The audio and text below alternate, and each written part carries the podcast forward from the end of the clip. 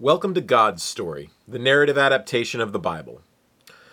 This week's chapter and the next few weeks' chapters are a little bit harder to say exactly what passages of Scripture were used because of the fact that uh, they draw from all four of the Gospels and uh, sort of meld them together into one cohesive story. So uh, I won't be able to give you the exact uh, passages that were used as I have uh, in in previous chapters until we get through the Gospels. Chapter 25 Jesus beginnings. Greater than the prophets, God's mouthpieces. Greater than the temple, God's dwelling place. Greater than the law carved by God's finger. Greater than the covenants made with men. Greater than the creation of the world salvation exists. Existing always with God and as God, like Son and Father, joined in holy love, he became flesh, though many could not see. In him did shine salvation's light for all, which pierces through the darkness of the world.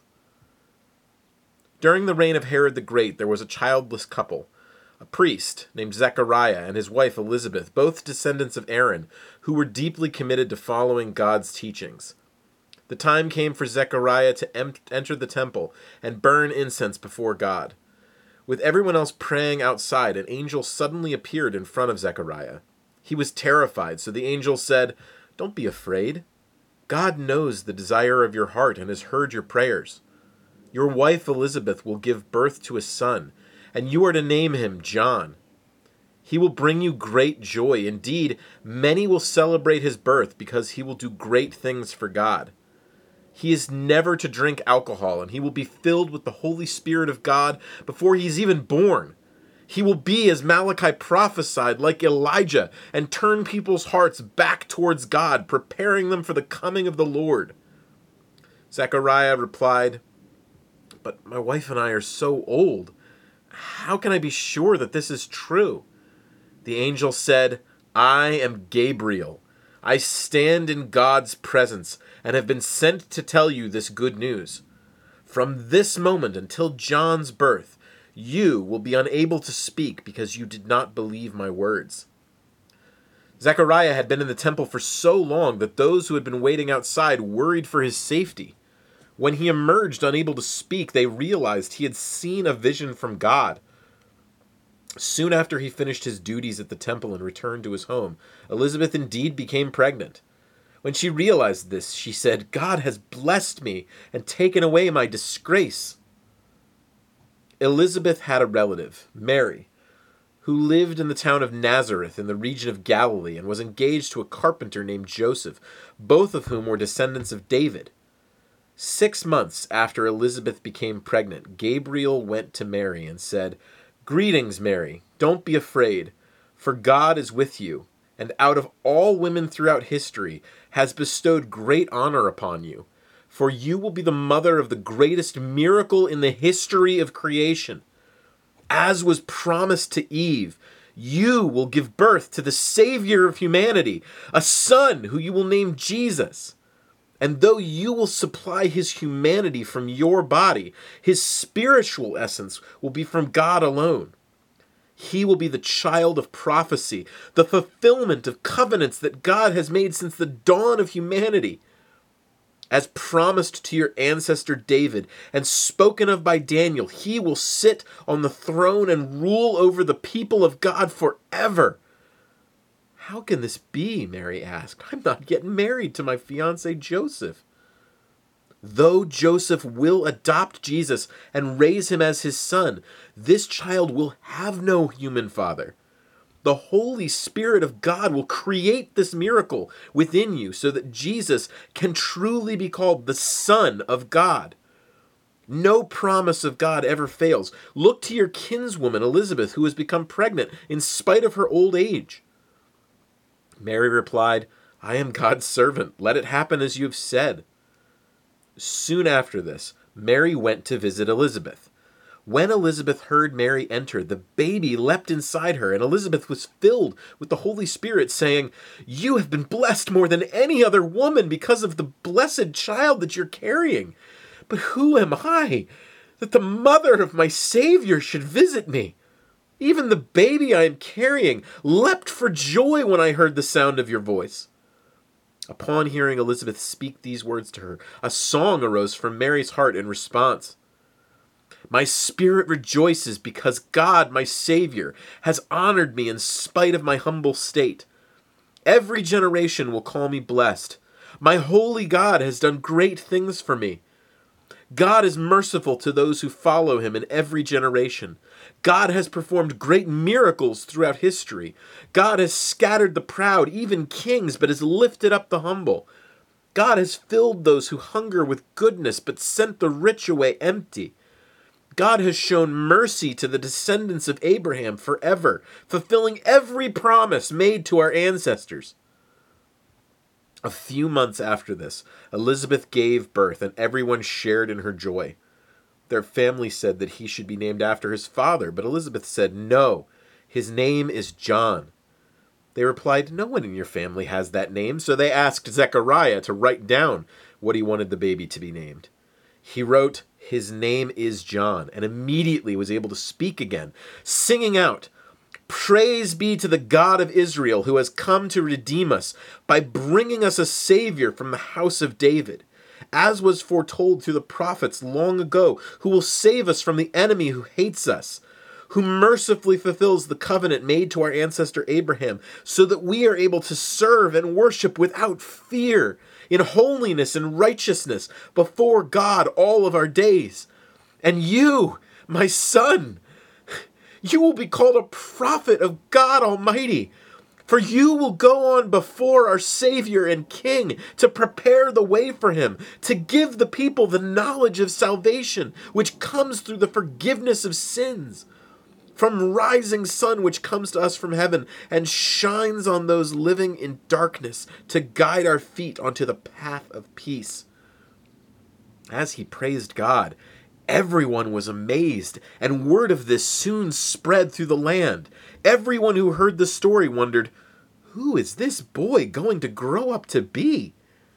It wasn't long before Joseph, and indeed everyone in town, saw Mary and knew that she was pregnant. Because they were not married, Joseph planned to end their engagement, for this is what he believed the law of Moses required. However, he wished to do it quietly so that Mary would not be further disgraced in their small town. But that night, an angel appeared to him in a dream and said, Don't be afraid to make Mary your wife. She has not sinned. Indeed, her pregnancy is a miracle from the Holy Spirit of God. She will give birth to a son, and you are to name him Jesus, because he will save people from their sins. It will be as the prophet Isaiah said a virgin will give birth to a son. Through him, the covenant made with Abraham, Isaac, and Israel will be fulfilled. That through their line, the whole world would be blessed. When Joseph awoke from his dream, he committed to obeying the commands spoken to him by Gabriel. In those days, Augustus Caesar required that everyone he ruled return to their ancestral town to be counted for the imperial records. So, Joseph traveled with Mary from Nazareth to stay with his relatives in Bethlehem, the birthplace of David in Judea. While they were there, the time came for Jesus to be born. Mary wrapped him in a cloth and nestled him in the hay because no guest room was available to them. That night, in a field outside Bethlehem, shepherds who were watching over their flocks were visited by an angel whose radiant appearance terrified them. The angel said, Don't be scared. I have amazing news that will bring great joy to all who receive it. Today, in Bethlehem, your Savior has been born. You will find him wrapped in a cloth and sleeping in a hay trough. Then suddenly there appeared the great angelic choir, who immediately sang out, Glory to God, who rules over heaven and earth. Peace to those who have been blessed by Yahweh. When the angels left, the shepherds said to each other, Well, let's go to Bethlehem and see what God has done for ourselves. They hurried off and found Mary and Joseph and the baby just as the angel had told them. After they left, they told everyone who would listen what they had seen, and everyone who heard the story was amazed. Days passed, and the time soon came for Jesus to be dedicated to God at the temple, as was required of all firstborns in the law of Moses. Now there was an old man, filled with the Holy Spirit of God, named Simeon, who longed for Israel to be rescued. He had received word from God that he would not die until he saw the Savior of humanity. When he saw Mary and Joseph approaching with Jesus, he took the baby in his arms and said, My God, you have kept your promise. And now I can die in peace. For I have seen the Savior that you have sent to all nations, not just the Jews, but the Gentiles as well. Then he said to Mary, This child is destined to cause the rise and fall of many in Israel. They will resist him, but in doing so, reveal their true hearts, and a sword will pierce your soul too. There was also a prophet named Anna there. She was very old and had been a widow most of her life. She never left the temple, but spent all of her days praying. She approached the family, praising God and speaking to anyone who would listen about how the child would be the redemption of Israel. After Jesus was born in Bethlehem, a star appeared in the sky and was seen by the Magi in the east. With the prophecies of Daniel having been passed down through their order over the centuries, they traveled to Jerusalem and started telling people. While we were searching for the night sky, we saw a new star suddenly appear, which we believe signals the birth of the King of the Jews. Where is he? We want to go and worship him. This news was upsetting to King Herod, and indeed everyone in Jerusalem who heard it. So he gathered all of his advisers, and they pored over the Tanakh until they found the prophecy that stated that he would be born in Bethlehem. Herod then spoke with the Magi and learned that the star had appeared almost two years ago.